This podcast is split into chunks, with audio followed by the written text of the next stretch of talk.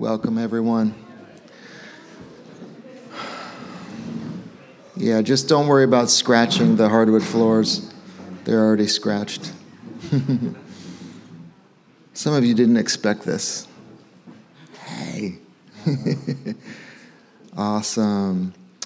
Uh, so, yeah, for those who are new, we're kind of in the middle of a, well, getting toward the end of a, a series called Paradigm Shift. And we've just been experimenting a little bit, rethinking, just in light of the pandemic and how that shook things up, shook up the way we do church on, on Sundays and in, in other ways as well.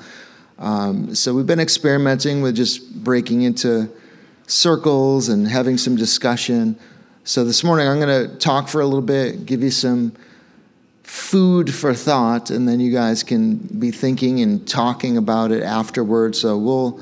That's about what 10:30. I'll I'll try to keep this to. We'll see how it goes. Maybe half an hour, um, and then you guys can have about a half an hour to uh, to talk to each other. I feel like church is good when you can talk to people. I've been kind of whining about the fact that sometimes the church experience is, you know, you come, you know, you come to a service and you uh, sing some songs, which is awesome. I mean, we don't want to stop doing that. That was amazing this morning. Even trumpets, it was incredible. and then we, uh, you know, we listen. We listen to the preaching of the word, which is awesome and really important. But sometimes that's all we do, you know, is sing songs and hear a message and then we, we leave. And so we really want to weave into our gatherings more and more um, in the days to come just interaction, fellowship. Um, you know, it's funny, my wife and I, it's just how it is, you know. When, when we're driving home from a Sunday morning service or we are having lunch on Sunday afternoon. It's so interesting that almost always what we talk about is who we interacted with that morning. I mean, we might say, oh, the worship was so good, or man, that trumpet solo was incredible. That moved me. That took me to the heavens, you know, or whatever, you know. Um, if someone else preached, uh, you know, we might be, that was a really good message, and I love this and that about it. But often it's, it's, it's who we had a, a, great conversation with. You know, it's who we sat with for five or 10 minutes and, and just talked or caught up with. And so we really want church to be that. We want it to be more relational we want it to be a real community. Want it to be less of an event and more of a community that we're a part of. Uh, so, anyways, I've been doing these messages, I think maybe six messages so far. Um, we're getting toward the end. I have two more. Uh, today I'm going to talk about money and mission. And then next week we'll talk about, I think I might title it Expansion and just how the kingdom of God expands across the globe. I'm excited to talk about that. We'll talk about church planting, things like that. But today, money and mission. And so the questions I've been pondering this week are this if you are looking at me funny this today, and like Charlie came up to me and said, Man, you, you look tired. It's because I am really tired this week, all right? So if I seem like I'm slurring my words or something like that, yeah, I almost couldn't get up today. I was so tired. So just, I'm not used to doing some physical work, and so we did some physical work this week uh, on our house. So I'm a little, I'm a little spent, but I feel, I feel good. I feel energized, and I feel like my mind is, my body is tired, but my mind is rip, ripping and ready to to give this message. So these are the questions I've been pondering, not just this last week, but for really for years, especially during the pandemic. How much should we give to our local church? What should the church do with the money? Is money even really needed to fulfill our mission as a church? Uh, what if instead of giving 5 to 10%, which is the typical amount, to local and global missions. We aimed as a church to give 25% or 50% or maybe even more, 75%. How could we do this?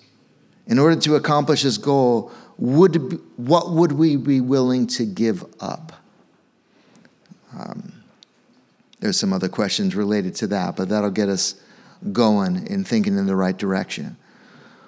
Well, with this talk, really, I want to get us to think about financial stewardship. Not so much your stewardship and your personal finance, like you, you know, that's between you and the Lord, but more as as a collective. I mean, this is not my church. This is our church. You know, so how should we there's a lot of money that comes in to this to this church. It's a small community, but I think last year was around $400,000. It's almost a half a million dollars. That's a lot of money coming in because of just the generosity of people in this community. So really the question is, you know, like how do we steward that? How do we distribute that? What's the best way um, to do that? We want to be thinking together about that. And I just want to just say it is spectacular. Um, just in a moment of like I guess gratitude, how much generosity has been in this community through the pandemic. A lot of churches closed down. A lot of churches really suffered financially, um, and we really don't talk about money very often. I mean, we don't take an offering during the Sunday service. We don't every week spend five minutes, 10 minutes, and, you know, push everybody to give and pass around the collection plate. Not that that's bad or whatever, but we just kind of don't do that. We just let people work it out between them and the Lord. And it's just been abundant through the pandemic. Even though we've lost some people um, in the community, and that's fine, but it's just been more than enough uh, which is just, it's spectacular. So I just want to say thank you. Well, I don't think I need to uh, talk much about the call of God to support our local church because, like I said, I think uh, most of us understand that really well. Um, we also understand what the book of Acts teaches in terms of you know how the early Christians uh, were generous and gave and all that. You know, we've probably read those stories in the book of Acts. It's beautiful, collective generosity. Um, I think personally, it's, and maybe some pastors would disagree with me, but it's a challenge to prove from the Bible that New Testament Christians should tithe. If you don't know what tithe is, it just means 10%. If you make $1,000 a month, it means cutting aside 10% of that, $100, and giving that to your local church. That's the practice of tithing. That is how most churches uh, operate their business, is on the tithe.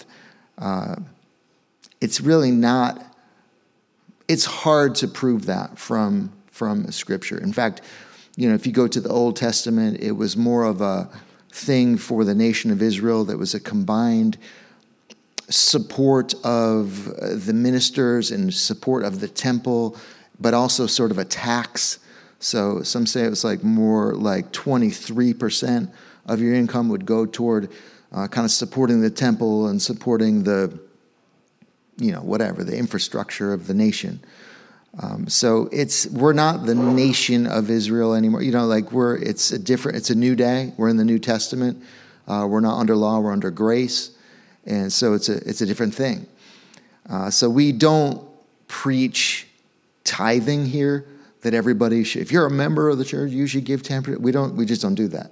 We don't say that because I feel like, I feel personally, it's, it feels dishonest. Like I, I can't pull from scripture to tell you to do that. Uh, what we do encourage always is generosity. Um, and so I'll give you one verse of scripture. There's many, but um, I'll give you one of my favorites. Second Corinthians uh, chapter 9, 6 to 8 says this. The point is this whoever sows sparingly will also reap sparingly, and whoever sows bountifully will also reap bountifully. Each one must give as he has decided in his heart, not reluctantly or under compulsion, for God loves a cheerful giver. And God is able to make all grace abound to you, so that having all sufficiency in all things at all times, you may abound in every good work. That last verse is like one of my favorites. But you see a few things here that uh, Paul, this is Paul writing this to the, the Corinthian church. He's saying, um, I mean, this was kind of, this wasn't talking about ongoing giving, it was a special gift that was being collected, you know, to go toward, I think, another church. But a few things, a few principles you see there. Paul was saying, you're free to decide. You know, you work it out between you and the Lord, you know, what you want to give. So if we think about this like in an ongoing sense, if that's, you know, like I said before, if, if you don't make much money at all, uh, giving 10% is like incredibly sacrificial because you can barely make ends meet. Um, maybe even giving 5% or 7% would be a stretch. Like it would, it would hurt. It would hurt a lot. If you're making a lot of money or you have more than enough, then you know giving 10% or 15 or 20 that's really not a big deal. And Jesus taught this, right? The story of the widow with the two coins, she gave all she had and the wealthy Pharisees were giving, you know, a lot of money, but he, Jesus wasn't impressed with it. So it's it's kind of like us working out individually with the Lord what Lord, what, what do you, for us, for me and Tiffany, what, what would you consider generous? You know, we kind of work it out with the Lord on our own. So it's not a math equation. You know, it's not 10%. You know, it's just, know, we have to work these things out with, with Jesus. But you also see in this scripture, we shouldn't give because we're pressured. Uh, that's not, you know, I've said many times uh, to this community or through the years of the, the church, if, if you're not, if you, if you don't, don't be pressured ever to give, whether here or somewhere else. Like God is not pleased with our giving when it's just out of a sense of almost like guilt. Well, the pastor said we got if you're gonna be a member, you got to give ten percent. All right, I guess I'll do it. You know, like so you do it. No, don't ever give like that work it out between you and Jesus. You know, you don't have to tell anybody what you're giving. Just you just do it eh, between you and you and God, and and God is pleased with that. Um, so don't ever feel pressured. I hope I'm, I never pressure anyone to give a certain amount. I mean, I'm not to hone in on anybody. You know, like oh, Roger, how much are you giving this month? And you know. I was looking at the finances. You're you're slacking. You know, like I'm not gonna do that. You know, it's like it's between him and I know Roger. I'm picking on him because he's so generous, but um, you know, like it's between him and the Lord, and he should never feel like he's being pressured. And also says, you know, not reluctant but cheerful. Um, so in our in our giving, we we give cheerfully. And I've said this many times: if you can't give it cheerfully, don't give it. Keep it because it's nothing. You know, we, I mean, I know from a business standpoint, like, we need finances or whatever. We need your gift, but no, we're not. We're not a business. So I can say, as a representative of Jesus, of God, this is God's church. If you can't give cheerfully, keep it. Just keep it. You know, we're, we don't want it. God doesn't want it. God wants all the giving in this community to be a sweet fragrance, like cheerfully giving. Does that make sense? Amen. How many have given sometimes not cheerfully? there have been times, you know, like writing that check, ah, whatever, 10%, you know. Um, but no, that God doesn't, He's not pleased with that. You know, He, he wants us to, to freely give, to give out of our gratitude back to Him. And then the last thing we see in this verse is like a trusting God that He provides all things. I think, you know, when it really comes down to it, one of the reasons uh, we, we struggle to give is because we, we're like control freaks. You know, we're, we, we feel like I can't afford to, to give, you know, because, you know, how am I going to do this or that? Where you kind of hit a point, right, Jackie? You hit a point where it's like, he's, He's got me. He's got me. He's in control. He owns the whole world. He owns everything And. He's got my back. He's got my finances. It's all His. 100% is His. So whatever He tells me to give, it's not like it's going to hurt me financially, right? You know, because you just give it to Him and then He's He's got you covered. And anyone who's been generous in giving, which is many of you in this room, you know that's true you know, he honors that. And, and not that he, you know, you got to be careful here. It's not that, oh, if you give a lot, then God will get you rich. It doesn't work like that, okay? It's not, but he'll take care of you. He, take, he sees our generosity, he sees our cheerful giving, and he, I think he just takes responsibility for our provision. I think that's the way to think of it. So it's not that he gets us rich it's not like, oh, give 10 bucks and he'll, you know, give you a 100 in return. Like, it, it doesn't always work like that. Sometimes it might, but that's kind of bad theology. But it's kind of like when you hoard your money and you're stingy with your money, it's almost like you're kind of on your own financially right? It's like, all right, God's like, all right, okay, you just if you feel like you can with your money do what you want to do with every, you know, then you're he kind of backs off. When we uh, seek first the kingdom of God and give to the work of God, He personally takes responsibility for our needs and, and to take care of us and our family. And I don't know about you, but I'm, I'd rather put my financial future in the Lord's hands than like, no, God, I'm not giving to you. I'm gonna, I need everything I got. I'm just gonna take care of my own thing. No. There's something about that. I mean, there's even some verses in the Bible that say, like, if you if you really uh, go down that road of um, the book of Haggai, it kind of talks about this. If you go down that road of like, you know what, I'm not given to God's work. I'm gonna just hoard it all um, because I don't know, I just, you know, God's got enough money or whatever. God says He'll poke a hole in your purse. He'll, he'll, he'll slit your wallet. so $100 bills will just fall out of it. He'll, he'll cause your bank account to uh, bleed out. And I just think, you know, it's an interesting verse, but that's my paraphrase. So, churches of 500 people uh, typically bring in over a million dollars a year. It's a lot of money. Churches of over a thousand people, who often attract wealthier folks, you know, because of their nice buildings, usually bring in several million dollars every year.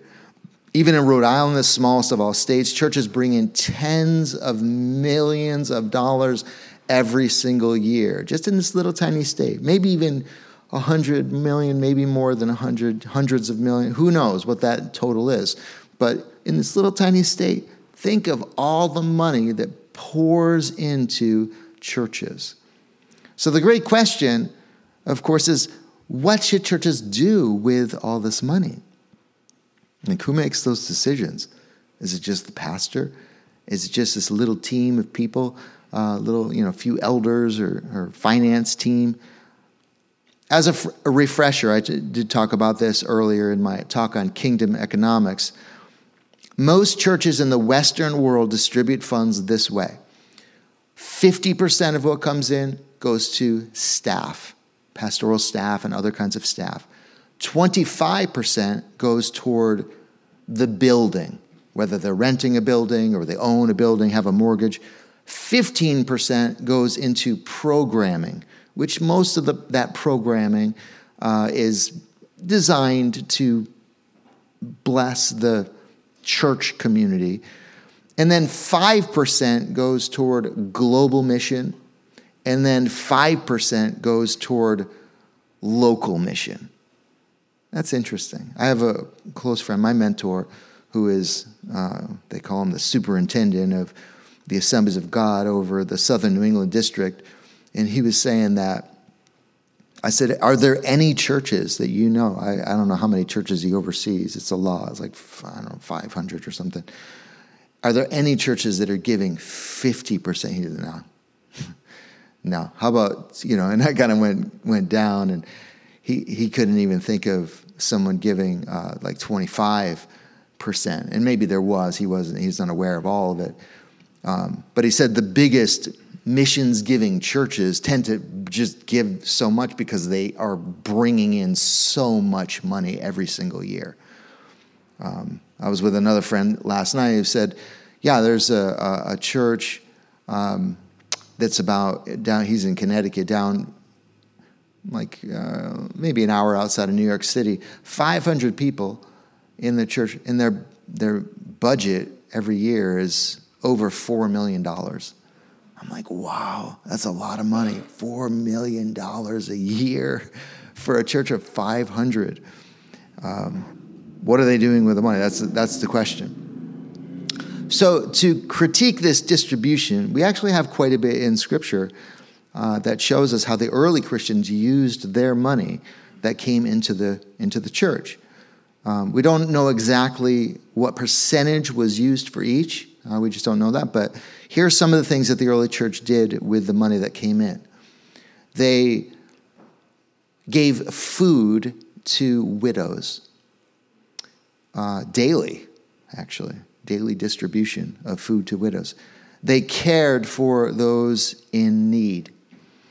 They helped other churches when maybe there was a famine or some kind of you know hardship that was hitting the Christians in another city. They would send gifts uh, from one church that was doing well. Maybe they had more of an abundance. They would send money to uh, this this other the churches in another region to help them.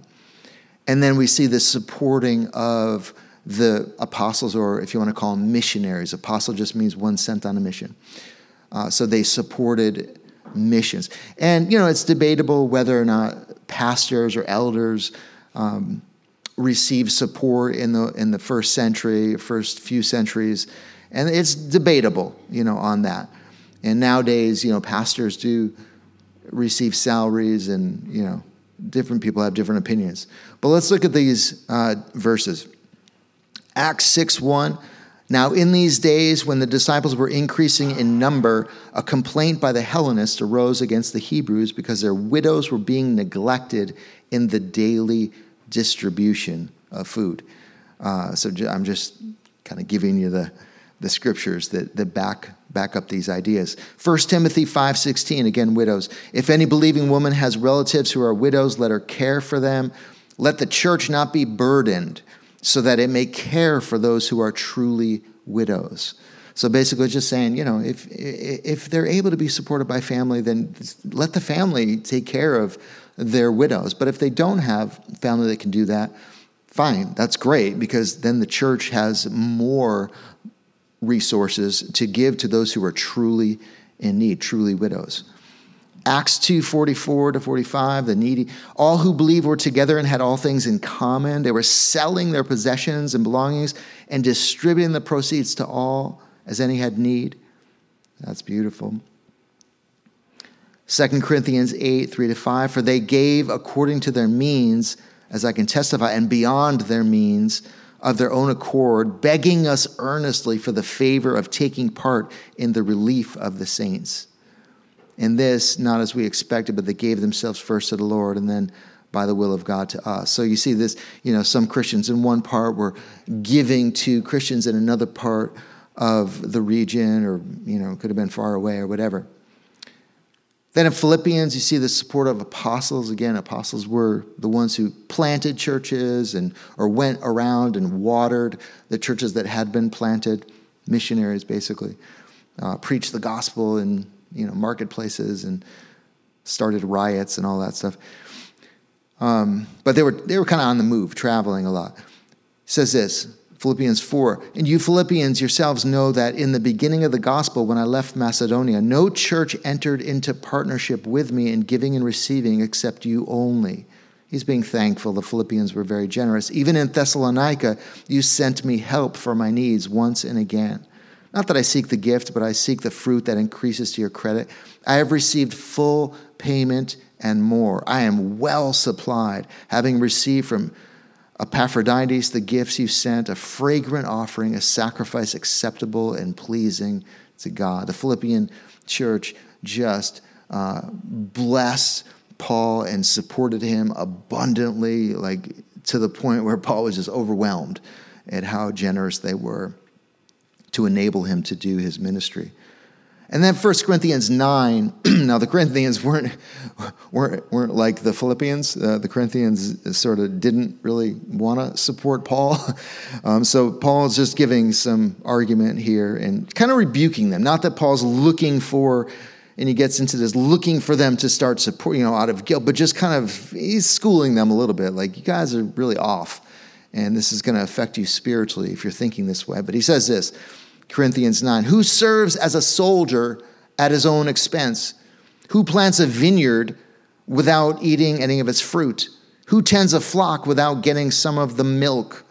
Do I say these things on human authority? Does not the law say the same?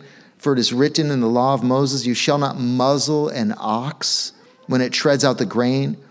Is it for oxen that God is concerned? Does he not certainly speak for our sake? It was written for our sake because the plowman should plow in hope and the thresher thresh in hope of sharing in the crop. If we have sown spiritual things among you, is it too much if we reap material things from you? If others share this rightful claim on you, do, do not we even more? Nevertheless, Paul says, we have not made use of this right. We endure anything rather than put an obstacle in the way of the gospel of Christ. Do you not know that those who are employed in the temple service get their food from the temple, and those who serve at the altar share in the sacrificial offerings? In the same way, the Lord commanded that those who proclaim the gospel should get their living by the gospel.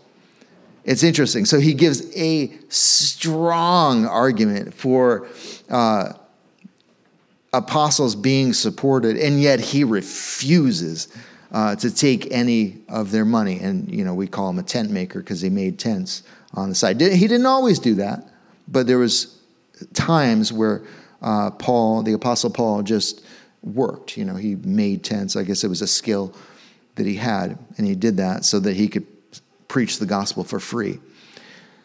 Then there, the the one New Testament portion that is probably the strongest that is interpreted differently by different people uh, for the support of pastors is in 1 Timothy uh, 5, 17, and 18. It says, Let the elders, whenever you see the word elder in the New Testament, it really means shepherds or pastors. It's really interchangeable word. So let the elders or pastors who rule well be considered worthy of double honor, especially those who labor in preaching and teaching. For the scripture says, and you see this verse again, you shall not muzzle an ox when it treads out the grain, and the laborer deserves his wages. Um, I'm not even going to try to, there's multiple different interpretations. It's debatable. Uh, some say, well, you know, you know, so is that saying that all elders should be paid? Um, does that mean that we should pay elders and pastors double? Um, that you know, how literal do we take that? Is it just kind of talking about honor that we should really value those who labor in teaching and preaching? in the context of a church, and it's not really about money at all. So there's a lot of different um, interpretations of it, and if I'm honest, I, am not actually sure what you know how to interpret it. Um, I've read all the different interpretations. What we don't see in the New Testament is the church spending money on buildings. You just really don't see that. Um, they didn't use buildings, they used houses mainly.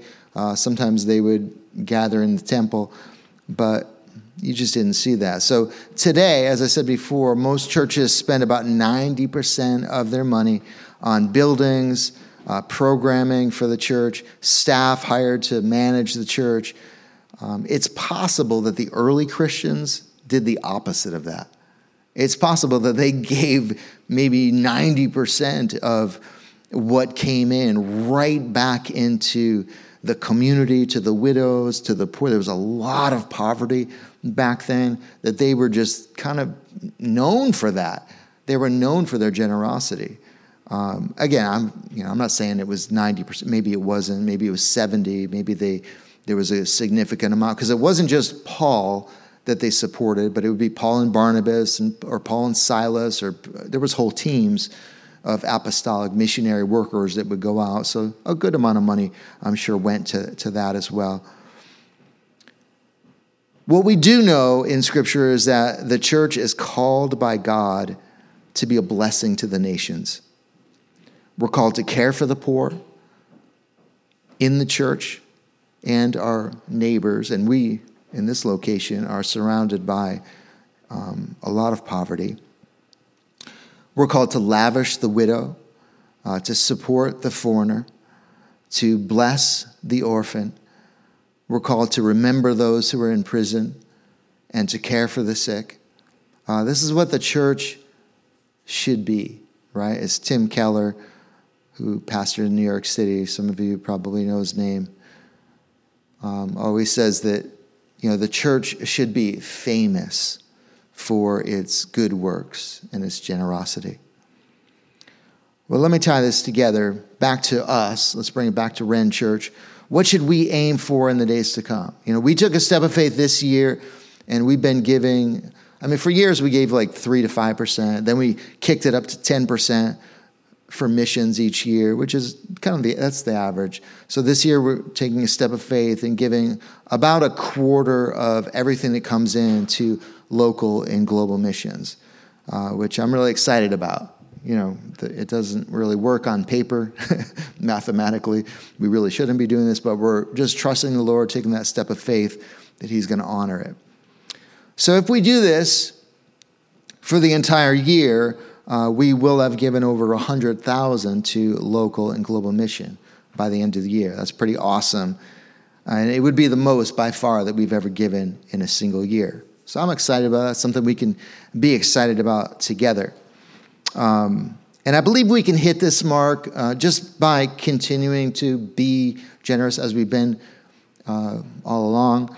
I don't think we need to like grow numerically in a crazy way, or we don't need to lay off any staff. We don't need to get rid of our building. We don't need to do anything drastic at all. I think we can we can do this. We've already done it. I, I know we did it in uh, January. So if we can do it in January, we can do it in February. If we can do it in February, we can do it in March. So, um, and we didn't. Uh, again, you know, we didn't have to lay off staff. We even because inflation is crazy, we were even able to give all of our staff increase, significant increases coming into the new year to kind of match. I think the cost of living was like 5% or something. Uh, so that, that was a lot, you know. Uh, so I think we can do that this year. That's our plan for this year. Let me go down a side trail for a moment and let you know how significant your giving is. First, your giving enables us as a community to have two full time staff. That would be myself and also Catherine who I didn't even know she could do this tambourine stuff and everything. She's like the jack of all trades. She can do anything. Um, but yeah, Catherine does uh, basically missions in the neighborhood for half of the time, and then the other half is she just holds the place together pretty much, you know, and I guess can play tambourine as well. Um, but yeah, and then we have about a half a dozen or more part time staff, very specialized, doing different things. Um, maybe some would say we're kind of understaffed, but we sort of like it that way because we keep it lean and mean. Um, and we operate on minimal staff so that we can have more money to do other things. Um, so I think it, it's working well. And also because you guys, many of you are doing so much just as volunteers. Um, you know, like in this church, we have a volunteer worship director, which is uh, Dan Waugh and but you know the other musicians are amazing and serve well. And i mean a lot of churches have like a worship arts pastor.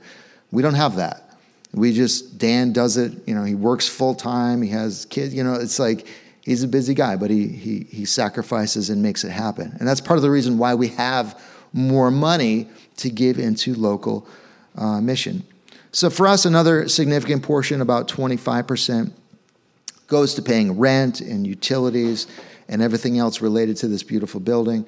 Um, I mean, for those of you know, like it's cheap. It's forty five hundred a month that we pay for eighteen thousand square feet. That's unheard of in the city of Providence. So it's a blessing. Again, it enables us to uh, give more to the mission. So the pandemic hampered us considerably, but in normal times, we really utilize this building to, to the max, right? We've hosted fundraisers and concerts. Uh, we've done massive art installations that Allie would design. I mean, just beautiful, uh, where, you know, hundreds of people coming, walking through the space.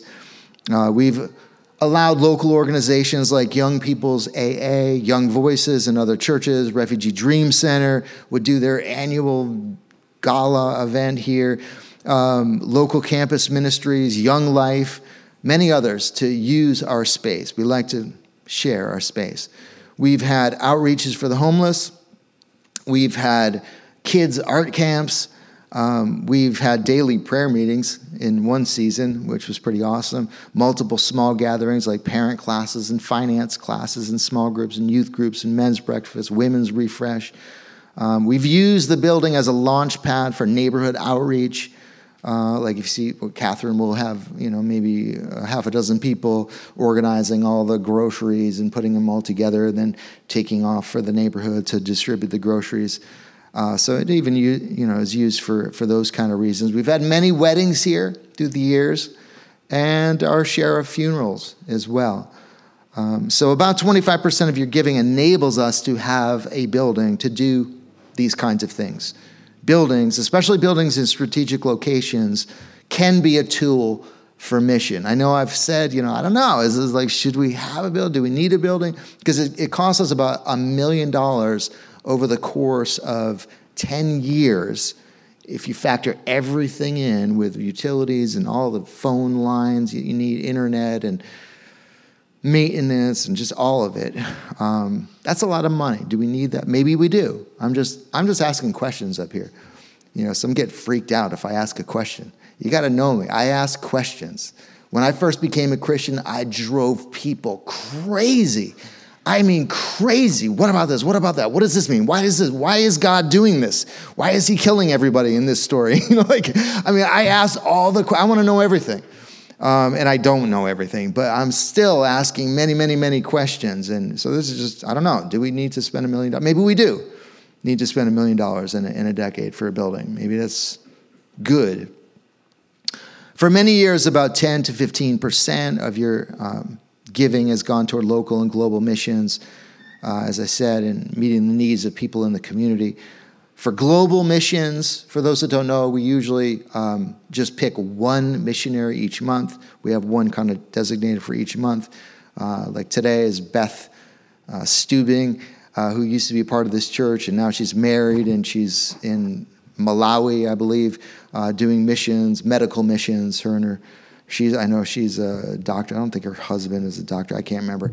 But um, so yeah, every month we take a different global missionary and we support them. It's usually about fifteen hundred dollars on average. Anything that you give to missions in a given month, you know, like uh, if you go on the website and you're doing your giving, you kind of give it to your regular, you know, your regular giving to the church, but then you give to the missionary of the month. Anything that you give. So if you guys all gave hundred dollars, it would be a lot. You know, if everybody was like, "I'm giving hundred dollars to the missionary of the month," if hundred of us did that, um, that's a good amount of money. What is that? Ten thousand? Where's the math people? Dan. but here are a few of the, the things that we've been able to do through the years um, with our missions money. Been able to give to City Love missionaries, uh, City Love initiatives like the Easter City Love Initiative, the neighborhood block parties, we usually play a huge role financially, giving thousands to make the, the block parties happen um, that are partnering with other organizations. The grocery distribution, I think we're up to like 10 or 12 families that we give to each month. Um, the homeless women's breakfast that we do, the partnership events like with Salvation Army, doing the Thanksgiving events that we just, we said, we'll buy everything. We'll, we'll take care of all the food. Providence Rescue Mission, we've given to them generously.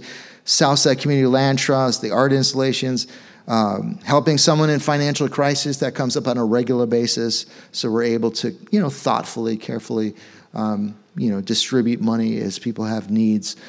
Uh, blessing local church plants, that's been fun as well. Supporting guest speakers, Teen Challenge, we've given to, we give actually monthly to Teen Challenge. Neighborhood beautification, we've done so many different things, uh, murals and different, all different kinds of things to clean up the neighborhood. Trinity Square Together, I won't explain that, but it's just a partnership of local businesses and nonprofits that work together to make the neighborhood better, and we've been a major player in that. Film projects that we've done, social media campaigns, posters, invites, I could keep going. These are the things that we've done with 10 to 15% of the money that has come in each year. We can feel good about that. I'm excited that this year we're kicking it up a notch. We're doubling our efforts to 24%. But imagine, I just can't help but to imagine what we could do if we could figure out a way to give 50% of everything that comes in to local and global missions, or maybe more. Uh, I think 50 is a good target, good starting target. Um, imagine the impact that we could have, for example, on the refugee community. Do you know that the needs are so intense right now for refugees that are now, again, just pouring into the states? And they, you know, the government kind of sets them up a little bit, maybe gets them housing, but they need jobs, they need stuff, they need furniture. They need, there's so many needs that they have. Wouldn't it be amazing if not just Ren Church, but if churches could collectively in the region figure out ways to just trim their budget and li- you know operate on less so we could give 25 30 40% into the refugee community. Ah, you know like that right now we live in a day where people are just cynical about churches right? The reputation of evangelical churches um, or just Christians in general, especially in New England, is people just, you know, what, what word do you think of when you think of Christian? You know, people, ah, hypocrite or too politically, I don't know, whatever. You know, just it's not a, a positive thing often. But if the church would get back to her roots of loving the poor and just being generous toward neighborhoods and toward global poverty, uh, that, that could change, that could dramatically change the reputation of, of the church. So, yeah, the question is how can we increase? And that's what you guys can talk a little bit about uh, for the, the remainder, remainder of the time together is these questions. What kinds of things would you love to see local churches use their money for? And then, secondly, how can churches creatively increase the amount of their overall income to dedicate it to local and global missions? Um, some of you are, are pretty creative and pretty smart and savvy financially. Uh, I don't know. I'm, I'm open. Like, how can we how can we change the, the equation there? Of like right now, we give 50% to staff, 25% for building, 15 or maybe 5% for programming, and then I, am not doing the math right, but we're, we're doing about 24% to local and global mission. How can we change that? And don't say fire the senior pastor, okay? Although that would really be good. that would be uh, that would work. Uh, Um, but yeah, don't fire me yet. but like, what are some ways? I mean, maybe it's not. You know, sometimes when you're thinking about these things, even in your personal finances, you, you get to a point where like, I don't know, we can't trim anything else. All right, we can get rid of Netflix. You know, like there's there's only like so much you can trim, right? And then so, but then you you think of well, how can we, maybe we can get a side job. Maybe we can increase our income uh, some kind of creative way or do an Airbnb or like I heard of one person that just, they move out of their house for a few weeks in the prime weeks in the summertime and just Airbnb their house to like bring in a ton of money. I don't, not that we're going to do that here, but, um, but what are some creative ways that we could maybe generate more money? What are some creative ways that we could, uh, strip down what we do to a min- minimal uh, operational cost. Should we keep the building? You guys can chat about that too. All right, well, have fun with it. Get in your circles. I'll, I'll close us in prayer in about 20 minutes. Uh, so, yeah, have fun with it. And if you're at home watching, I don't know, just eat your pancakes and um, think about this and talk about it. Love you guys.